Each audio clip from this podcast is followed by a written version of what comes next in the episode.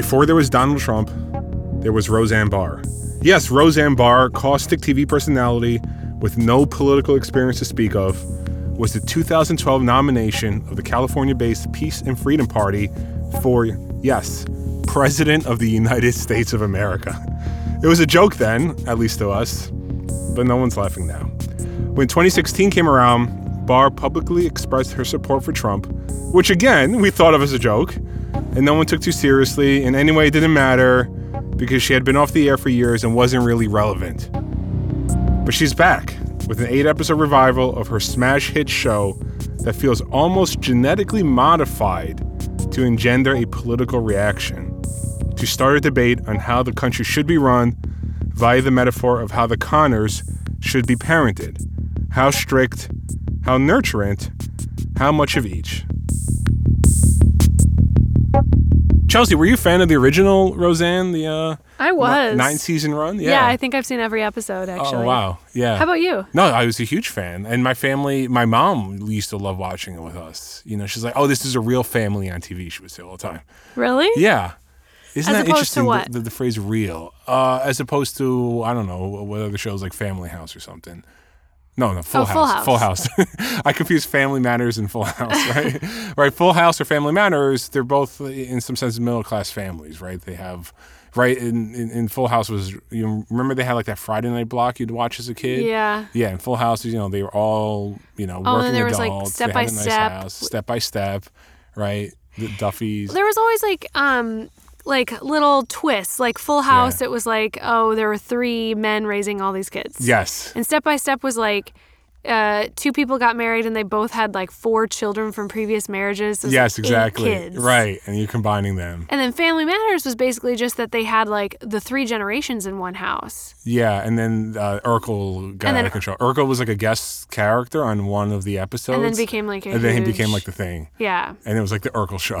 Then you've got Fresh Prince and that whole thing where he like has to live with his aunt and uncle. yeah, it was a great premise. Yeah. Yeah, but in a very rich house, right? Bel Air. Right. The whole premise is he goes from like Right. a poor situation. And even in Family Matters and in Full House, they were supposed to be middle class families, but they were really like upper middle class. Yeah, he was like a families, sergeant, you know, in the police force. They had money. Like there was never like concern about whether or not they could make ends meet. Right, exactly. Yeah. Like and in Full House, he was like a he was a host on TV. Yeah, he was They had a huge home in San Francisco. I know. Come on. And I was an adult. I'm like, oh my god, they were loaded. yeah, they must have been like beyond. Um, so yeah, and then Roseanne, and Roseanne was a show about. Um, they weren't poor in the sense that we, we, we should be clear about our terms. Like poverty is like they didn't live in a public housing situation and they weren't on food stamps, right? It, wasn't Right. like they were they were the working class family, two working adults. Like Roseanne worked in a factory where George Clooney was her boss. Mm-hmm. I know that's so weird. I completely forgot about that. Yeah, and then he left to do ER, but he was he was like her he was like the good looking son of like the factory owner. Right. And so they kind of like, you know, there was a lot of poking at him. Like, Exactly. He didn't really earn his place to be there. Right, and then Roseanne was like the hard worker. Her and her sister worked in the factory before she became like a police officer. Like she was the hard worker, but she also wasn't, right? Yes, that yes. Was Yeah, that's that, the that thing was, that was the, the needling of it, right? Yeah. She was like, I work hard, and that she was she was like always. Her jokes were basically always her sitting there going like, "Don't you see how hard I'm working?" Right. As she's definitely not working hard. exactly. She's yeah. like eating chocolates. Don't you see how hard I'm working? Right. That's the whole concept of Roseanne. Right, taking her 15 minute break. And then, like, Dan, who played by John Goodman, could never get enough work doing his, like, uh, construction side business or whatever. Right. He was, like, a handyman and kind of stuff. Right, right. And they could just never, like, they had a house, but they just could never afford anything beyond that. There were no. They never got ahead. They never got ahead. But Yeah. then that's how the original series kind of ended. She won the lottery. Yes. They had all this money, and then he died Yeah. of a heart attack. Which Right. now they're acting like, Never happened. yeah, they're like, oh man. He's like, why does everybody think I'm dead? Yeah, they made a joke about it in Yeah. the first minute of it, right? They're like, all right, we got to. and it was like their kids couldn't get ahead and their kids were also were making like um, choices in their lives that sort of reflect the concept of like when you can't get ahead in a in a lower income situation Right. like yeah. um, not going to school and not not finishing high school or getting pregnant really young Yes. stuff like that Yeah, getting married to the wrong people. Yeah. Yeah. And, and then repeating the cycle. But, you know, it's interesting because the revival happens, and in some sense, the cycle didn't repeat. And we'll talk about it a lot, but like th- th- there is some milieu of the '80s where you're like working class and you got a house and you had like four kids. Yeah. And now we don't think of that happening. Now there's like this failure to launch situation where like they had four kids and they don't have eight grandkids now. You know, the, the family's not multiplying. They're not forming new families and like multiplying, right? One of the plot points is like Becky's in her 40s and never had a kid, and now she's Right. finally gonna have a, a kid. And then like the Sara Gilbert character with her, Charlene, right? Or Darlene. Darlene, yeah, yeah.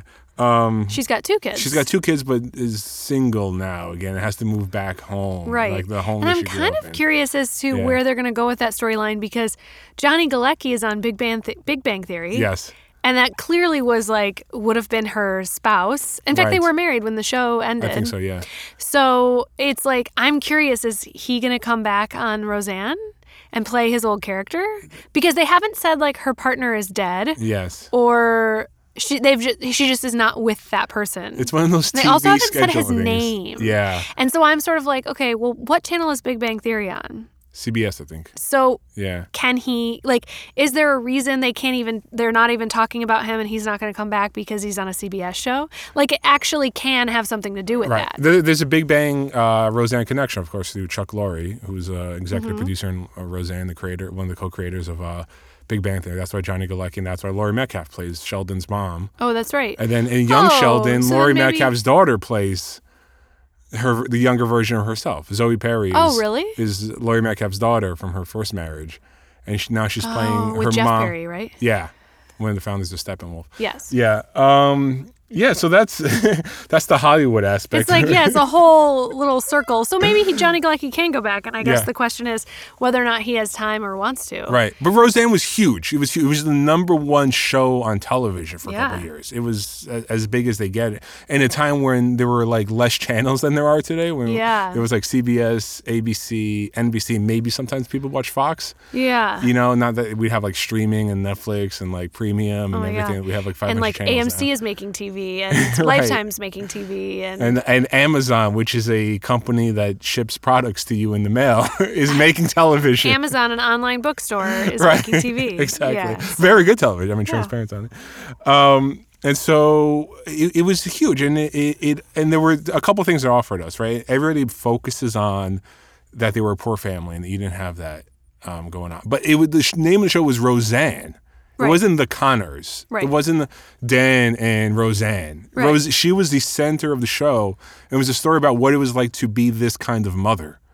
You know, she was like the the core of it. You couldn't have that show without her. You couldn't even create a similar looking show without her being Right. who she was. You know, um, and so there there was there was from the beginning already Roseanne represented a construction of a family that we talk about all the time. Like the family has uh, values and it has a metaphor and it has like how the parents should imbue those morals onto the children Right. from Roseanne. And Roseanne did it in like a very crass way. That was like her thing, right? Right. She would spit and grab her crotch when singing the national anthem. It, w- it was in character, right? Right. Roseanne Barr, the comedian, and Roseanne Barr, the Roseanne Conner, the character she played on TV. Who knows who the real Roseanne Barr is, right? We we we talk about this all the time. Like there's even we talked about with Obama, right? There was like there's a real Barack Obama who curses a lot and watches basketball and drinks beer in his underwear, I bet. And Uh-huh. then there's like the Barack Obama persona, Right. who was like the president of the United States of America for a while, Right. And now God knows what he's doing. And everybody has Yeah. multiple personas, but Right. of course, when you create a character on a TV show that has your own name, yes, like right, the character you've created is Roseanne, Right. and is very similar to who you are as a person and the type of person you want to be, and you've created this character and you've created the show. yeah, It's obviously not only is that character going to be similar to you, but it's Right. also going to create a blurry line of who you are versus who the character is. Not necessarily for Roseanne Yeah. Barr herself, but for the world. Like everyone watches Roseanne and then thinks that that's exactly what Roseanne is like. right, Um, which, as the show progressed, Roseanne Barr got to be a very wealthy woman yes, profoundly wealthy, yeah, and was still playing a very poor woman on Yeah, television. right, And so I think people were still viewing her in that way. And, like, you know, I I wouldn't be surprised if people were like, "Oh man, we should give some money to Roseanne." you know, Yeah, yeah. she Meanwhile- probably needs it. Yeah. She's having a hard time paying her electric bill. My favorite episode, or well, I don't know what my favorite episode, but a, a scene that I'll never forget is one where um, her and Dan are sitting at the kitchen table Yeah. and they're up late at night and they're seriously trying to figure out how to pay their bills. yeah. And it's a pretty somber moment, which is always what I liked about the show. Like they were actually struggling and they were you were seeing them struggle all of the time. And then a joke would come in. Yeah. So they're sitting there struggling and they're not sure what to do. And she goes, "Oh, well, she takes the electric bill Yeah. and she puts it in the water bill's envelope. And then she takes the water bill and puts it in an electric envelope. And she goes, Well, oh, we paid them, just the mail screwed them up and sent them to the wrong place. Yeah. And uh, the cable bill, she grabs that one, crumples it up, throws it in the trash. She goes, "That we never got that one." and she's like, you know, Yeah. creatively solving the problem of how they're going to pay their bills. Right.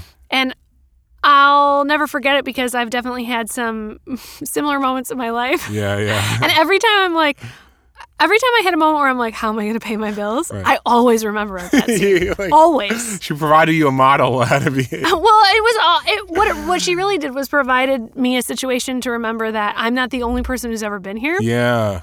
and that this is not this is not the end of me. Like Yeah. I will figure out a way, and I will eventually come to a point where I'm not worried about paying my bills. That's so interesting because when Black Panther came out, everybody was talking about how comforting it is to represent your situation on screen. Right now, there's like a like Shuri was a young black smart character who was like a technologist. Like, oh, think about how that mattered to like young black girls who want to work in science. And you're Yeah. like, think about how much Roseanne mattered to people struggling to pay their bills. That they can see that on television. And there's not like a demographic of like, I mean, we're not about like white or working class. We're just talking about people who were like struggling to pay their bills. A very universal life situation. you it's can not be wealthy and struggle to pay your bills That's true. because you maybe bit off more than you can chew. Yeah. And obviously, that's a different type of situation Sure. because in Roseanne, there are people who are struggling to p- pay the basics of their bills. Right, yeah. So, um, but yeah, I mean, sometimes when you're in that situation, whatever situation that's got you like down and out, Right. when you can see something on television that reminds you, like, you are not the only one experiencing that. Yeah. And you don't have to be so ashamed of that Right. because Roseanne is putting these characters on television and they're not ashamed at all. No, no, that's, That's the other thing. yeah. Like sometimes the kids were ashamed, and even in the new episodes when Becky's cleaning, Yeah. and um, they're like, "What are you doing?" And she's like, "I'm trying to not make us look as poor as we are." yeah, yeah, because the rich, sur- uh, the rich person who's hiring her to be the surrogate Yeah. parents coming over, right? Right. And yeah. so she's like, I don't want us to look as poor as we are. Right. And I don't want us to look as obese as we are. So all the fat pictures have to go Yeah. away. But the thing is, is Roseanne and Dan are never really embarrassed to be poor and never embarrassed to be overweight. Right. And they're just living their life the way that they are. And so that's, in that sense, that's a really great uh, role model on television Yeah. to to not be embarrassed with whatever your current situation is and know that like that one situation is not going to get you down and out. Roseanne Yeah. never she always keeps coming back. yeah. So, a question for you. I want your answer. Uh-huh. Is Roseanne a nurturing parent or a strict father? The original, and then we'll get into like her her reincarnation. Um Roseanne is in my opinion strict father with serious in-group nurturance. Yes, serious in group nurturance. Yeah. which was in display in the second episode, especially. Yeah. But she's a strict father as a mother, and we, we talk about this all the time. It's like just because it says strict father doesn't mean a woman can't uh, uh, Oh yeah. take on the mantle. And she's certainly It's a strict a- father, yeah. right? And, and so, like the show she was creating, in one sense, it was unique on television. Uh, because it showed poverty in a way, or not poverty, but like this ends meet, struggling to make ends meet in a way. Um, but also that the mother knows best. You know, it was always like fathers knows best, and mother's know mother knows best, but she doesn't do it in a nurturing way. No. It's not like mother knows best, and I'm like going to just take care of you. No. Mother knows best the way father used to know best. I'm going to tell you what to do. Right. And I know better than you, and I'm the authority. Right. And she really came in the first episode back. Like there was a part where uh, uh, Darlene's daughter didn't want to babysit. She goes, "I'll handle this. You're babysitting." Right. I just told you what to do. I'm the moral authority. I'm like the, uh, the head of this Right. family, and I just told you what to do. And if if I didn't tell you what to do, there would be chaos. Right. So I'm creating order out of chaos. Right. And then you know, Darlene's like, "No, I'm trying to like be nurturing to her." Right. And and they're like, And well, it's very interesting because both Dan and Roseanne represent like strict father parents. "Yes, but they have serious in-group nurturance. Yeah, Dan's a little bit of a softie, but yeah. Yeah, but still, he Yeah. d- his moral high ground is like this is the way, this is right, and this is wrong, and this is how I feel. Yes, very true. And um, and then but their kids, their children seem. Darlene has always been the more prominent of the three kids, Yeah. and then they had that fourth kid, Jerry, that was a baby when they finished the season Right, before, and now he's not coming back. Yeah, So. right. so, but Darlene has actually, I think, always been the most prominent character of the three kids. She was the strongest actor uh, when they were teenagers too. Right. Which which probably factored into some of it. Probably her her roles were always written m- with more prominent like space, and then Yeah. Becky left for a while, and DJ was always just like playing TV Yeah. Or playing video games or whatever. But um, Darlene's character in particular is very much like a nurturant parent. Yeah. So it's just a.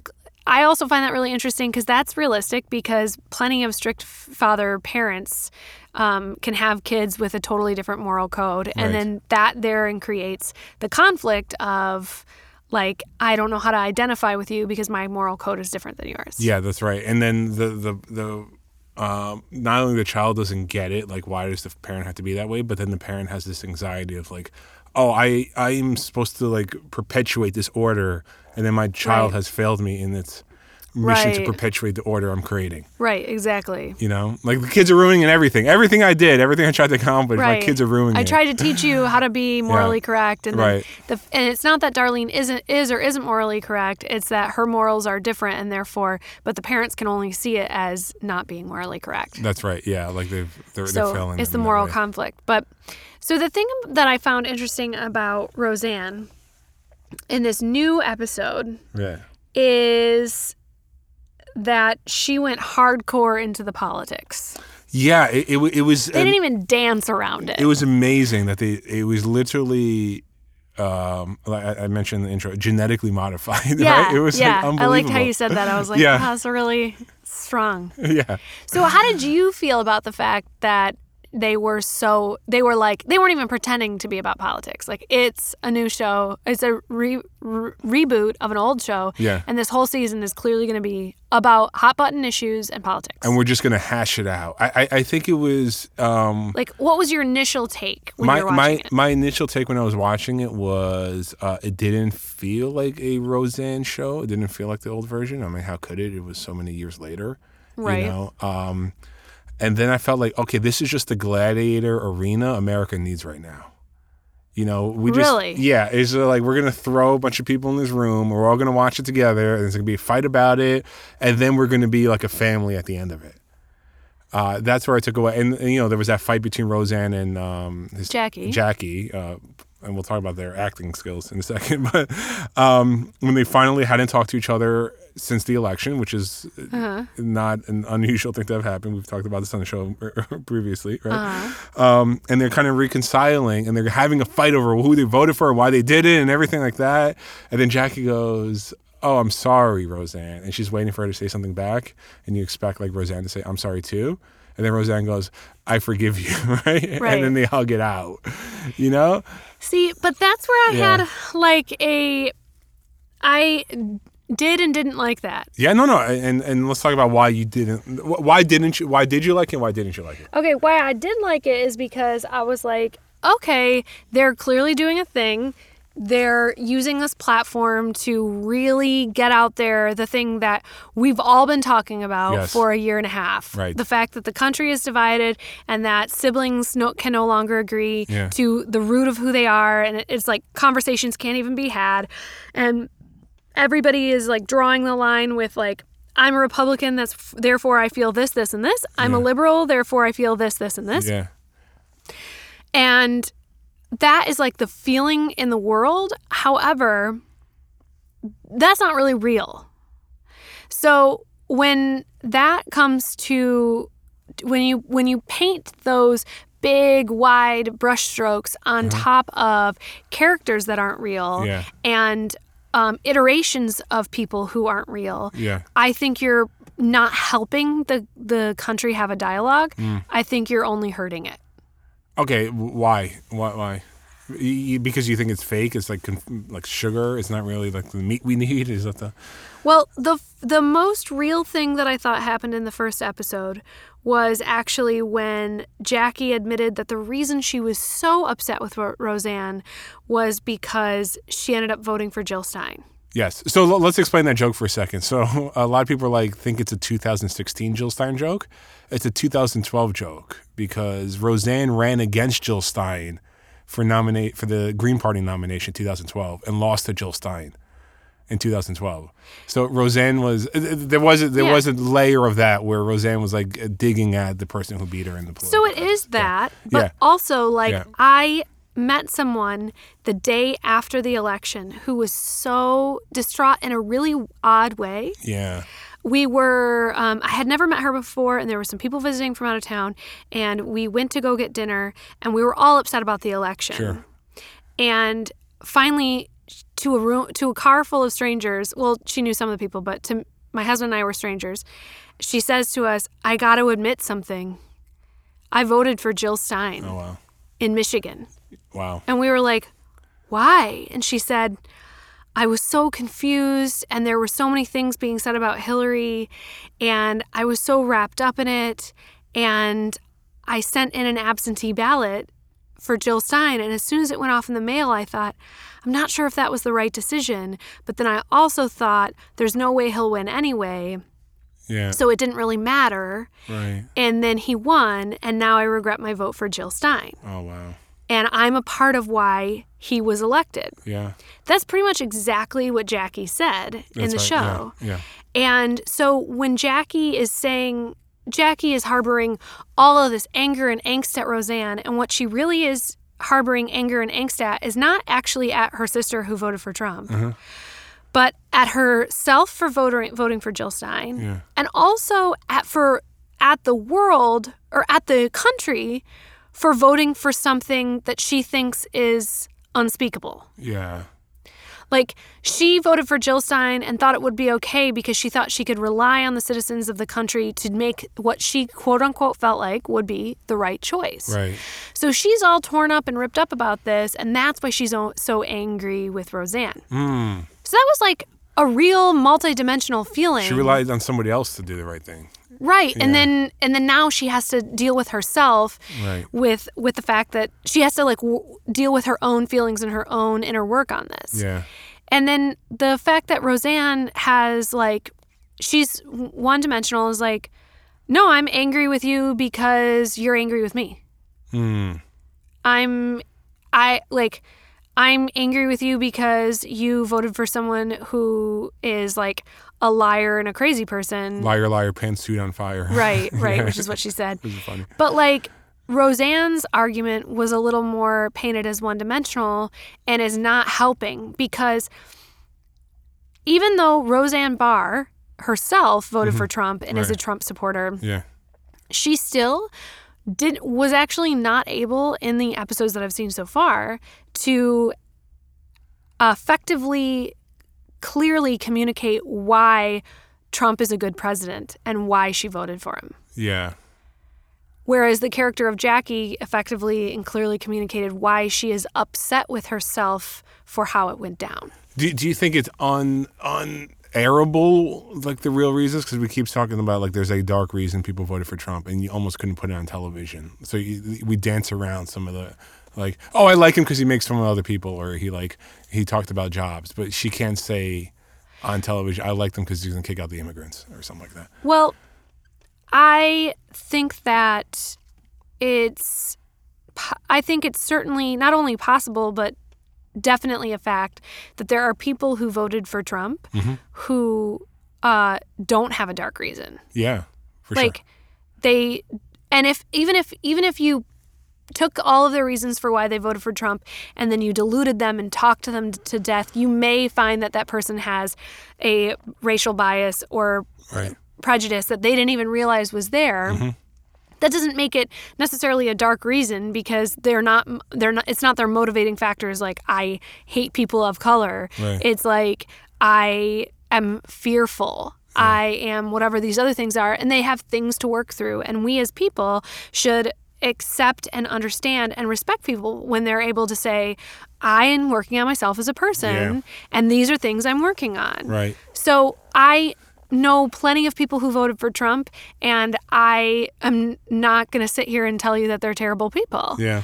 So they're so so I want to know. I really truly want them to be able to communicate with me why they voted for Trump and for me to understand it. And that's part of our podcast. Our podcast we talk about frames all the time Yeah. and speaking with your own language instead Right. of the Orwellian language. And that's why it's difficult, right?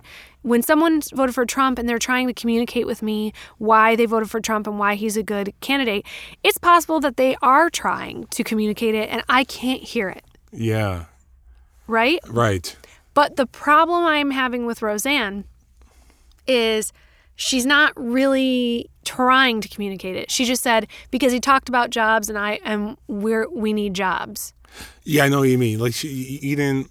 She. It wasn't even lip service that she gave to like her motivations for voting for him. Right. Right. It wasn't like an emotional connection that she expressed. Like you, you believe Jackie a little bit more, but even that was. But you're right. But the thing is is Roseanne goes on to um have differing views with the Republican Party through the entire two e- two first episodes. Yes. However, Roseanne, the real person in real life, um, has some pretty intense views, and she they're clear. So if she in real life has intense views and they're clear, and her show is muddled, it's because Roseanne herself doesn't want to put her own views into the show because she thinks they're dark views Yeah. or that they won't be accepted and no one will watch the show or whatever. She has her wackadoo um, political conspiracies. You know, she just tweeted about like uh, Trump arresting pimps all over across America. You know, it's like it's like these weird. She you know, tweeted about Trump arresting pimps? Yeah, I missed like- that one. Yeah, it's like, oh, he's really cracking down on all all this sex trafficking. And I was like, what are you even talking about? You know, it's just like these weird wackadoo uh, things that are out there. Yeah, there was a, there's a part about me that didn't like the show on a craft level. I mean, you can just tell. Oh, yeah. I mean, the the, the kids haven't acted in years, and it, it was just they were just so out of shape. They're like just not in in acting shape or something. Roseanne's Yeah. lost a step. I mean, Yeah. John Goodman and Laurie Metcalf were awesome. Yes, Sara Gilbert's okay. she's okay. Yeah, Um, she because she's done some acting. She was on Big Bang Theory. right. Yeah. Um, and uh, Sarah Chalke is awesome. yes. Uh, but the other actors who haven't been acting or acting very much in the last, I don't know, twenty something years, Right. Yeah. you know, they're definitely like a little rusty. Right. And like the old Becky, who's like the current Becky, Yeah. her voice is like really odd. She keeps doing this like weird thing with her voice, but then maybe it always sounded like that and I don't remember.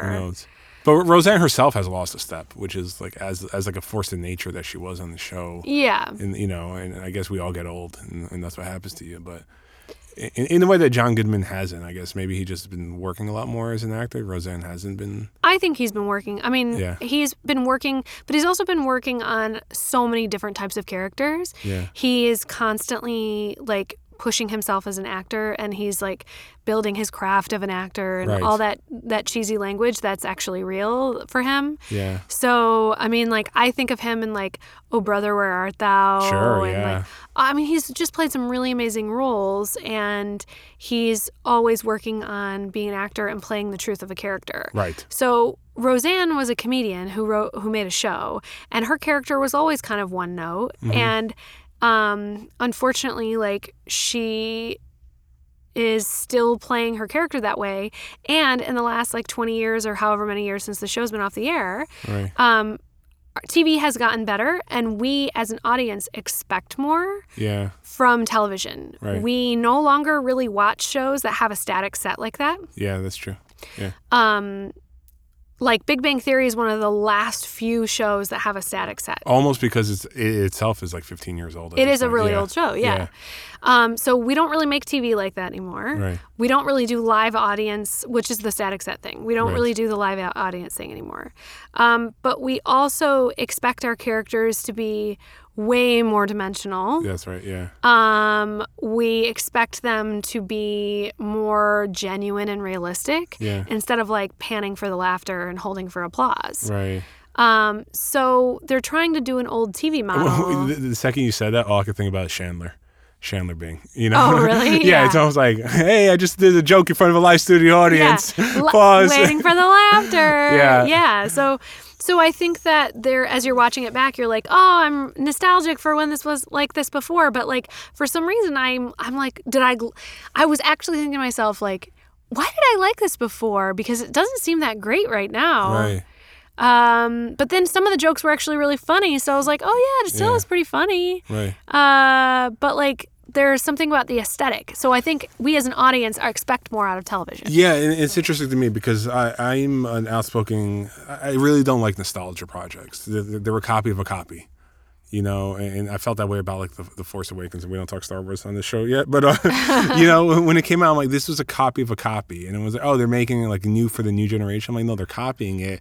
They, they don't. They're not going out there and like doing something on its own, you know, on its own uh-huh. merit, like generating new ideas, you know. Oh, And, I see. You, Okay. you know, and so like all, all these revival, oh, they're bringing back this show. I'm like, I have no interest. I have no interest in watching a watered down version of what Roseanne was 20 years ago and was relevant and powerful.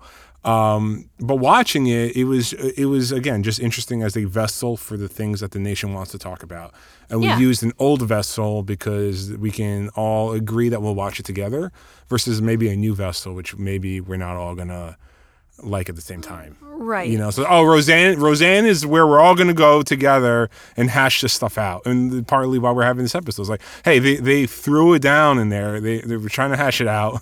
Let let's jam. Royal Rumble time. This is Yeah, but that's know? that's the thing. Like Yeah. I think all I actually think that in some ways maybe it helps people hash it out, but yeah, and on the other level, I think that a show like that is seriously just perpetuating the old fights yeah, because I could go watch that with someone in my family who we have different political views, and I'm gonna look at it and I'm gonna be like, well, like I'll, I'll want to maybe I want to talk about the show Yeah. and uh, say like, see, everybody has different views, and they're like, well, see, I'm hearing my side Right. get repeated, and and but like does someone who voted for Trump necessarily feel that Roseanne embodies them? Probably not. Roseanne's Yeah. very specific. Right. And I voted for Hillary. Do I think that Jackie is No, embodying I- me? And like, no, Jackie's kind of crazy, and Jackie's always Yeah, been kind of crazy. right. Um, Is there a character on TV that you feel like embodies your political situation in some sense? Like, oh yeah, she's just like me. She's a Hillary voter, and she said the right things, or you know, not like you're a Hillary voter, but you voted for Hillary. well, I don't know because the the thing is, what when you see a character, what you're really seeing is an actor read the lines of the feelings and emotions of the TV show's writers. Yeah, So Roseanne created Roseanne, Roseanne Uh-huh. and she is a Trump voter. right. So it's all going to come through her lens. Yeah. However, most writers for television are lean liberal, so it's probably not going to get too crazy to the right. Mm-hmm. Um, but they're so they're making Jackie look unrealistic as a Mm-hmm. no. But, but here's the thing: Jackie was always an unrealistic character, That's true, and that's yeah. kind of why I loved her. Yeah. And of course, she's the Hillary voter, and she she's one of the, the whole point of Jackie is whatever she decides she's doing, she is doing it to the hundredth degree. Yes, And Th- that's that's for pathology. that's yeah. her deal. And so, yeah, it's great. So, of course, she wears the hat and the t shirt and Uh-huh. she's in it. And I get that. But that doesn't help me feel like there's someone out there representing my side because I'm like, I'm nothing like Jackie. Yeah. And I also don't think that Hillary Clinton was a perfect person. Sure. And I, so I'm like, not. It, it doesn't gel. But then you take like, um, Could okay. you laugh at the joke "liar, liar, pantsuit on fire"? yeah, I laughed at it. I did. It was actually It funny. was I thought it was super so funny. funny. That was great. yeah. And uh, but then like okay, so take Grey's Anatomy. Yes. Um, Grey's Anatomy has been on the air for A hundred years. 100 years. Yeah. I was in college when Grey's Anatomy started. That's right, So yeah. I feels like a very long time. Right. I was a totally different person when it started. I think Roseanne and Grey's Anatomy might have overlapped, like the end of Roseanne. No. No, no I don't think so. It couldn't be. No, because uh, I take that back. Yes. Yeah, it was the 90s when Ro- I think it was 97 Roseanne when ended Roseanne in like ended. 97. Grey's And I- must have started like 2001 2004 or 5. Oh, really? That late? Yeah. Okay, I take it back. So, um, yeah, it was a, it was a gap. But so Grey's Anatomy, when it started, Grey's Anatomy was like it was a show about affairs and gossip and takes place in a hospital. Super soapy, and I watched the first six seasons or whatever. Yeah. yeah. So um, I still occasionally watch an episode. Nice. And every time I watch it, I'm watching it because I'm like, oh, well, whatever. It's like I, something I can put on in the background. Right. I'm not a committed Grey's Anatomy fan anymore. Um, however, I have seen the new season, some of it, and in the new season, uh, and particularly in the last season, um, they are bringing up one hot button issue in almost every single episode. So Roseanne's pilot had every hot Every button- single hot button issue. Every Yeah. single one, and they got half of them out in the first five minutes. I was like, "Wow, Yeah. we're they're doing it." Yeah. and that's also like not realistic. Right. So it's also immediately tells me like we're a TV show, which you don't really want to do that with a TV show. You know what's interesting? So um, I saw on Twitter a couple of people talking about like, okay, Roseanne settled the issue of who the characters in Roseanne voted for. If Seinfeld was still on, who would they have voted for? If Friends was still on, who would they have voted for? I'm glad Seinfeld and Friends are not still on, and here to answer that question of who Yeah. Chandler Bing and Kramer voted for. Right. and, And- and, there was like a funny, uh, someone had a funny plot twist, like, oh, there's gonna be, there would have been a Seinfeld episode where they all voted for Trump in the end for escalating reasons of selfishness. Yeah, So like, that's exactly how it would have yeah, been. yeah. Jerry was like wanted to like sleep with a hot Trump supporter or something. So he, Right. you know, and like George did it to like curry favor with Steinbrenner, or Kramer did it like accidentally because he couldn't figure Right, out the, the- the polling situation. Right, and You know? Julia Louis Dreyfus did it because like J. Peterman or something, right? yeah, something. It would have yeah. I, I am glad those shows are apolitical. I'm glad that we had art that could be apolitical, that had a, a shared experience Yeah. that didn't devolve into a hot button issue. But here's the thing. Yeah. So you've got Grey's Anatomy, and it's very clear Yes. how that I can tell how, at the very least, how Shonda Rhimes feels, Yeah. but probably how her writing staff feels. right. Because Her liberal Hollywood her- yes, writing style. Because every single episode, there's a hot button issue comes up, yes. and they are it's an issue, and they're putting it out there, and they're telling you how you feel, Mm-hmm. how they feel. Right. And even though a lot of how they feel aligns with how I feel, Mhm. I feel like they're trying to tell me, teach me something. Yeah. And when I'm watching Grey's Anatomy, I'm not trying to be taught something. I also get the fact that they have a platform and people are watching their show, and if they think there's something important to say, they want to share it. So that's so you, and you should, as an artist, you always want to use whatever platform you have to say something and be the voice of something. So I get that too. But um, it has become so. It, that concept has become so one dimensional Right. that it's I- it's not representing me either. So despite the fact that all of their characters are liberal and all of their characters feel, somehow feel the exact same way Yes. about all of these topics and it's very similar to the way I feel, I don't feel represented in that show Interesting. because that's because they don't even seem to have to struggle with it. Mm. Yeah. Like they're in that show It's almost fan service for politics.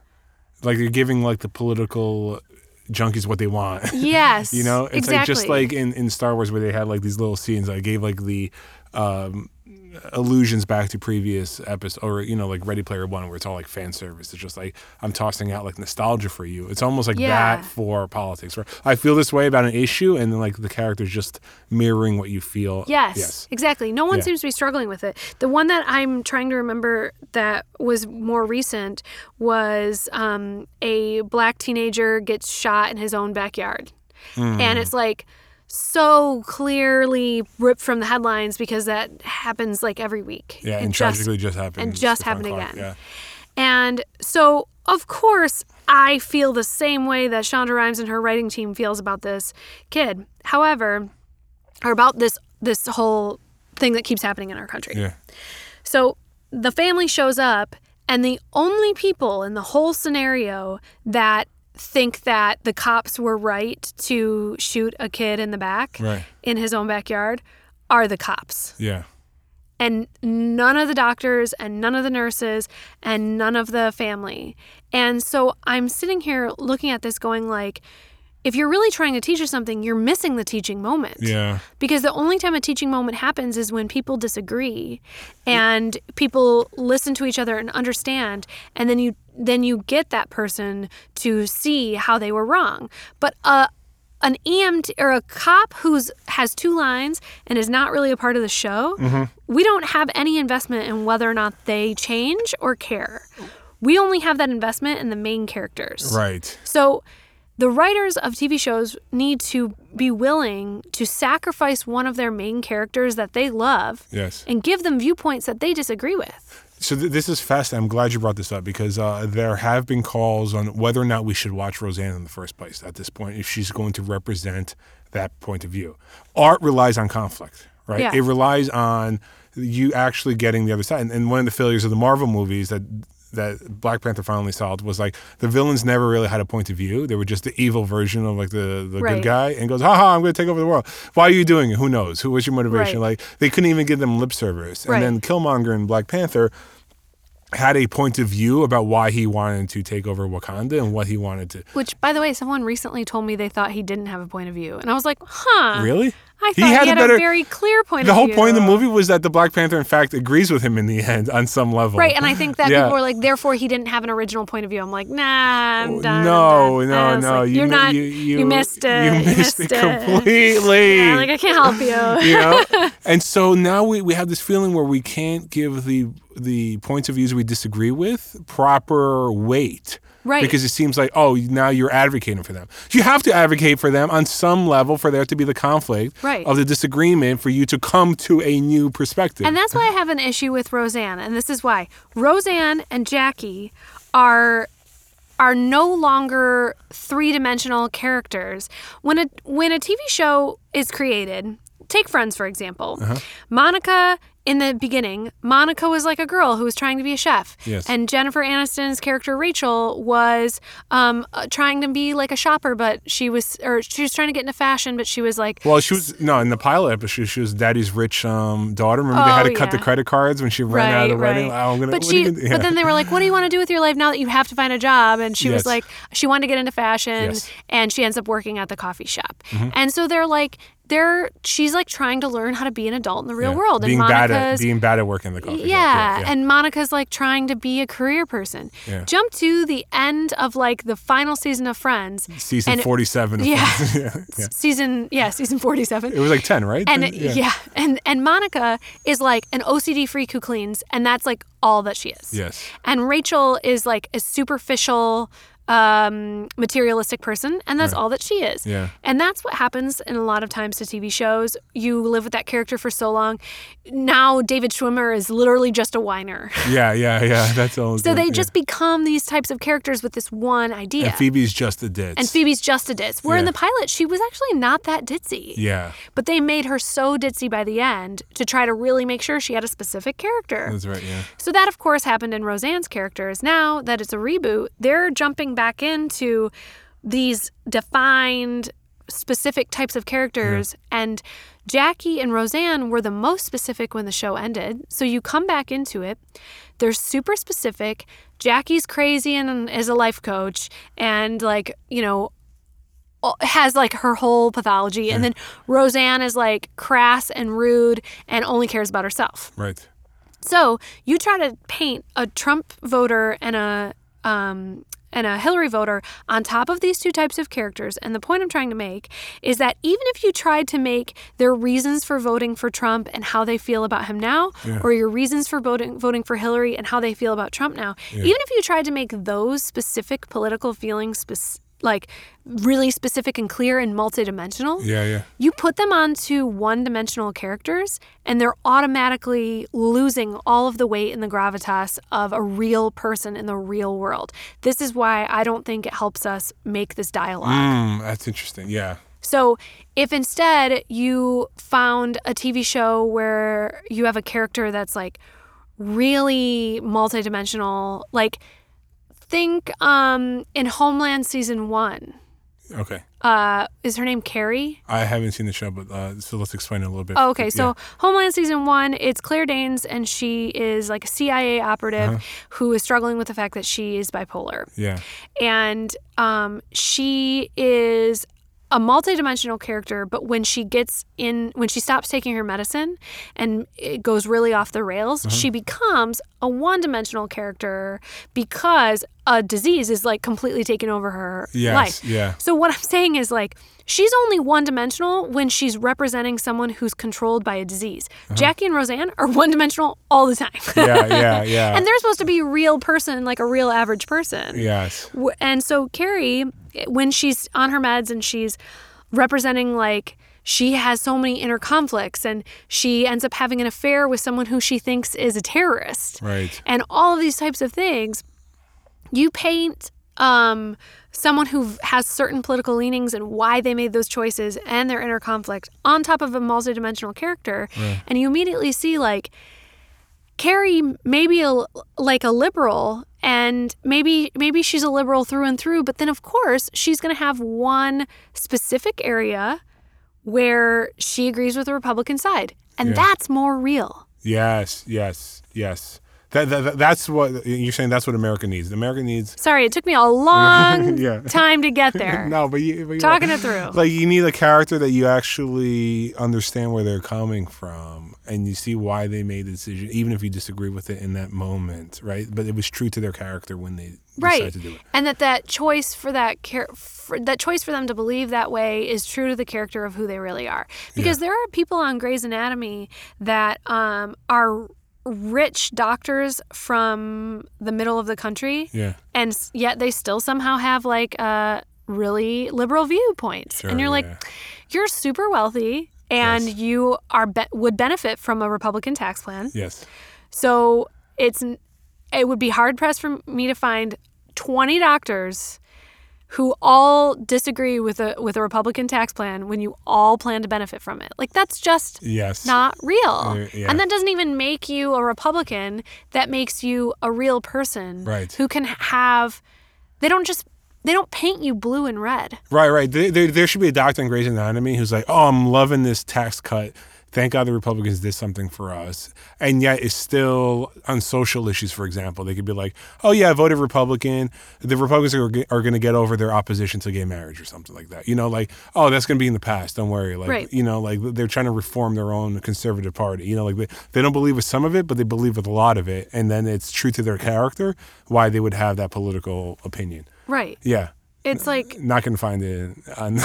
no. Yeah. So I mean I and whether or not we need that in TV, yeah, I, I'm not here to make that case that we need those types of characters in TV.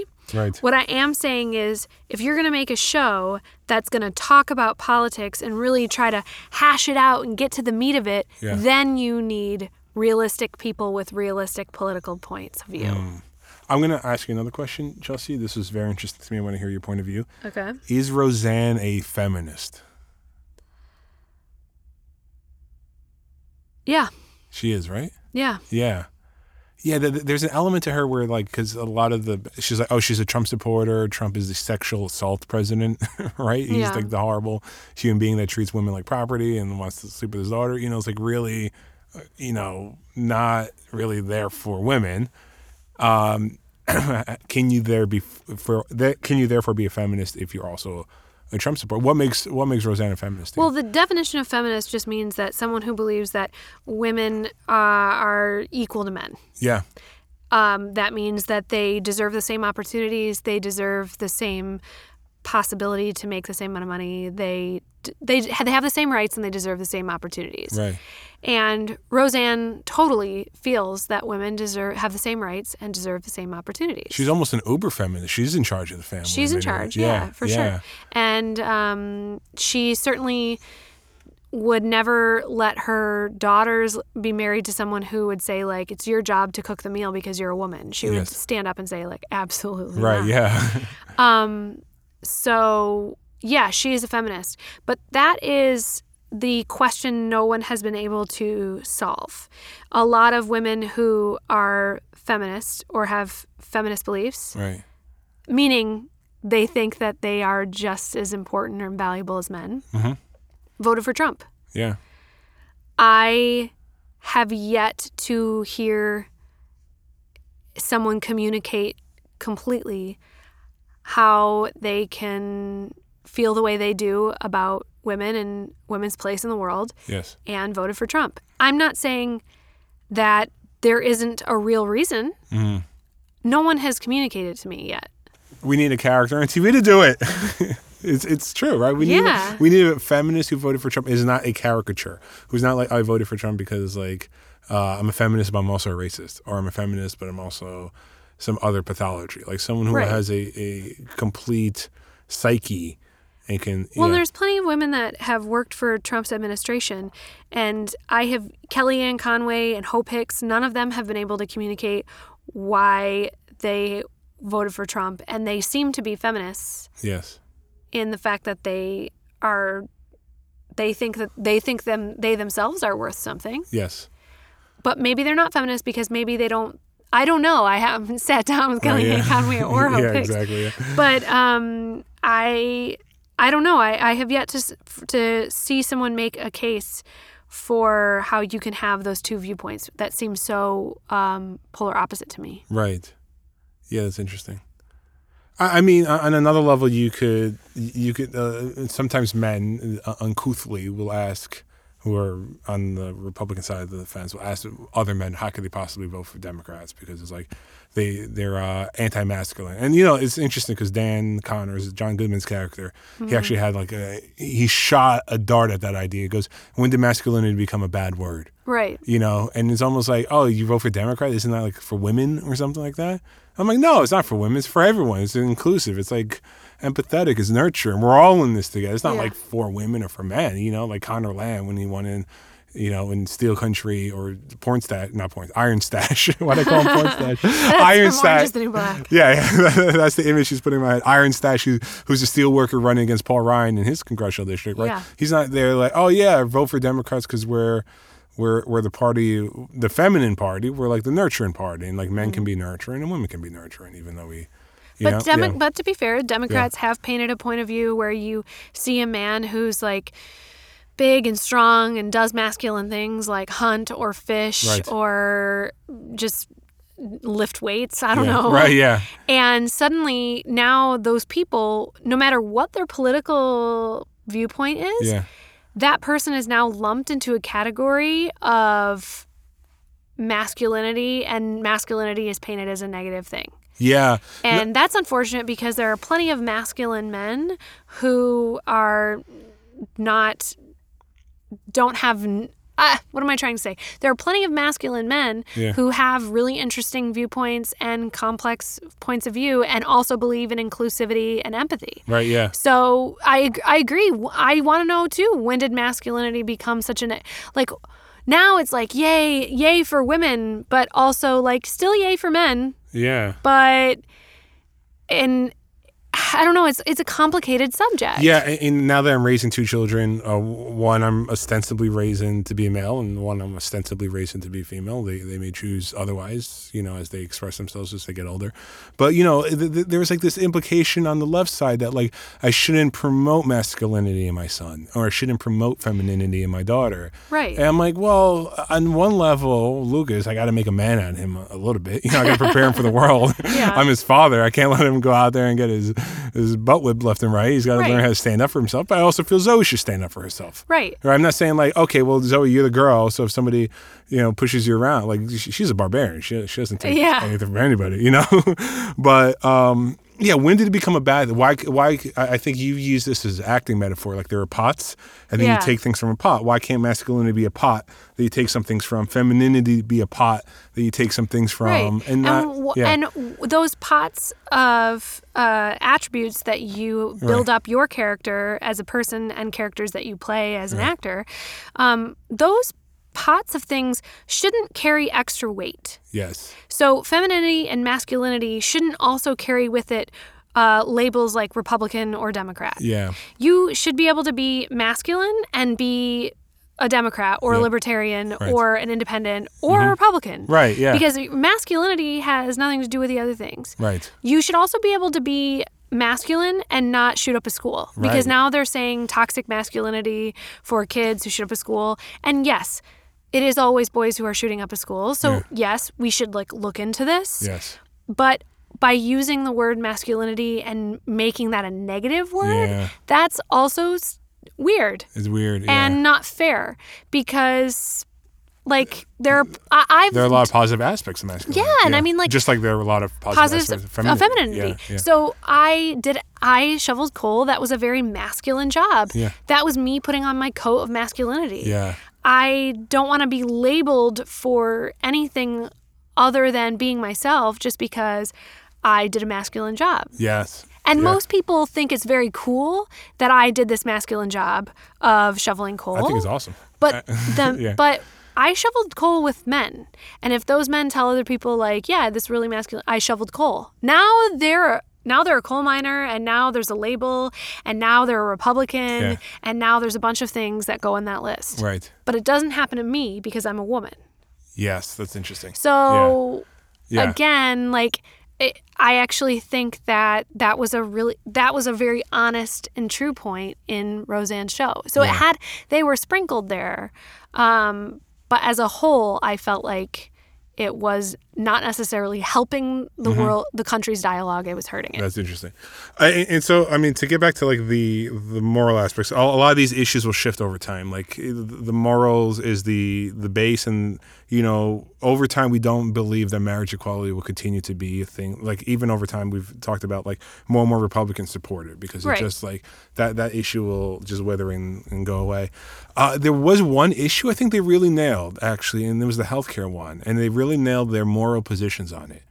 Because at the beginning of the show, Dan and Roseanne complain that they can't afford their medicine, right? Right. And then you logically think, oh, well, then they should be in favor of universal health care because then the government will just pay for it, Right. right?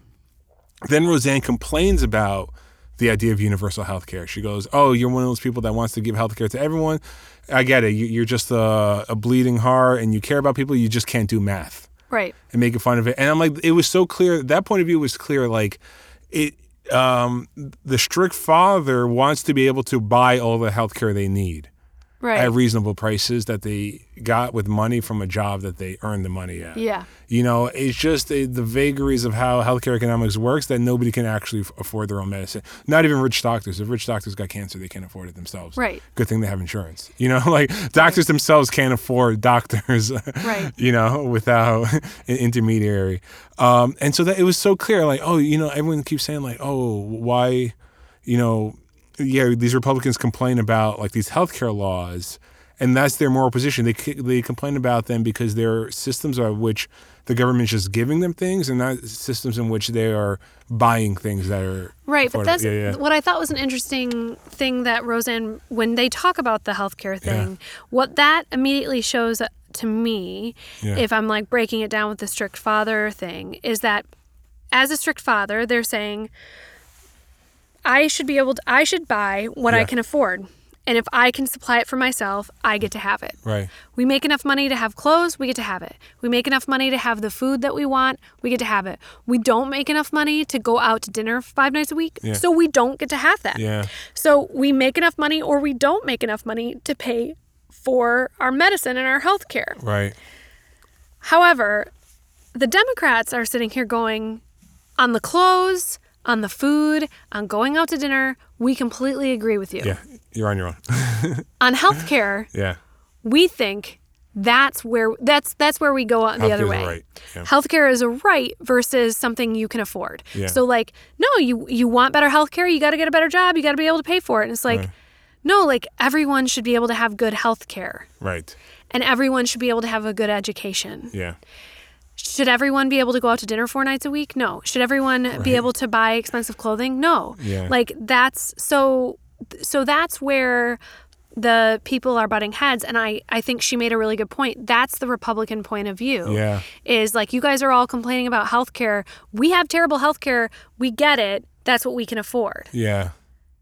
Yeah, it, it, it, re- it was really clear. And I'm like, okay, well, I don't think they're going to talk about healthcare more. Maybe they will in further episodes, but they, they really hit something. They hit a nerve there, like a moral nerve. Yeah. And then they like danced over it with hot button topics, right? Right, Then right. like, oh, let's talk about like uh, uh, gun in the refrigerator or, you know, bullying my kid or, you know. And Right, like, right. I'm like, but you actually had, like, there was There you really came from a moral point of view there, and then you just like moved on for like the caricatures of other opinions. Right. I want to end on an irony, an irony about the show that Okay. it really hit me very hard. Would you have wanted to be a Conner on the Roseanne show when you were watching it? Did you want to be one of them? No, No. Why? because I wanted a better life than that. Yes. And so then Roseanne, 20 years later, she talks about make America great again, going back to 20 years ago. I'm like, what are you nostalgic for, Roseanne? What do you what do you, what do you think was better? What did you have 20 years ago? Yeah. Not a, not as Roseanne Barr in real life. She had a lot of money, but Yeah. Roseanne Conner, the Roseanne character, Conner. What, did you, have 20 years ago? what are you ago? nostalgic for? That is a really good point. Like that's the part that is hard to see when people keep saying "Make America Great Again." And you're like, your family 20 years ago didn't have any more than you have now. Yeah. What what what what was better back what was then? better back then? Was it better? And and I actually think this is what this is what I actually one Yeah. of the things that I think people are getting at with "Make Right. America Great Again." Right.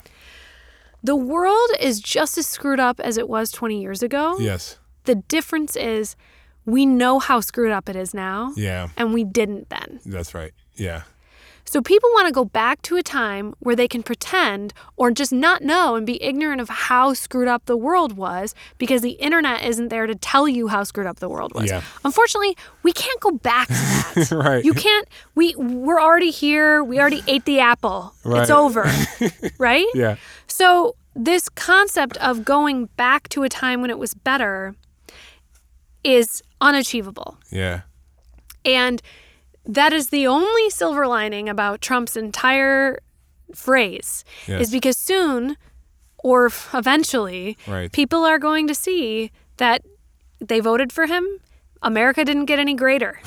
yeah. he made a mess of it. and they're they can't go back to what it is and so it's a matter of forging through this new path to make a better life in the future Yeah, the irony of the Republican point of view is that you should grow up, and the entire point of Make America Great Again is that I didn't want to grow up. It's like this Peter Pan. Yeah Go back to some nostalgia.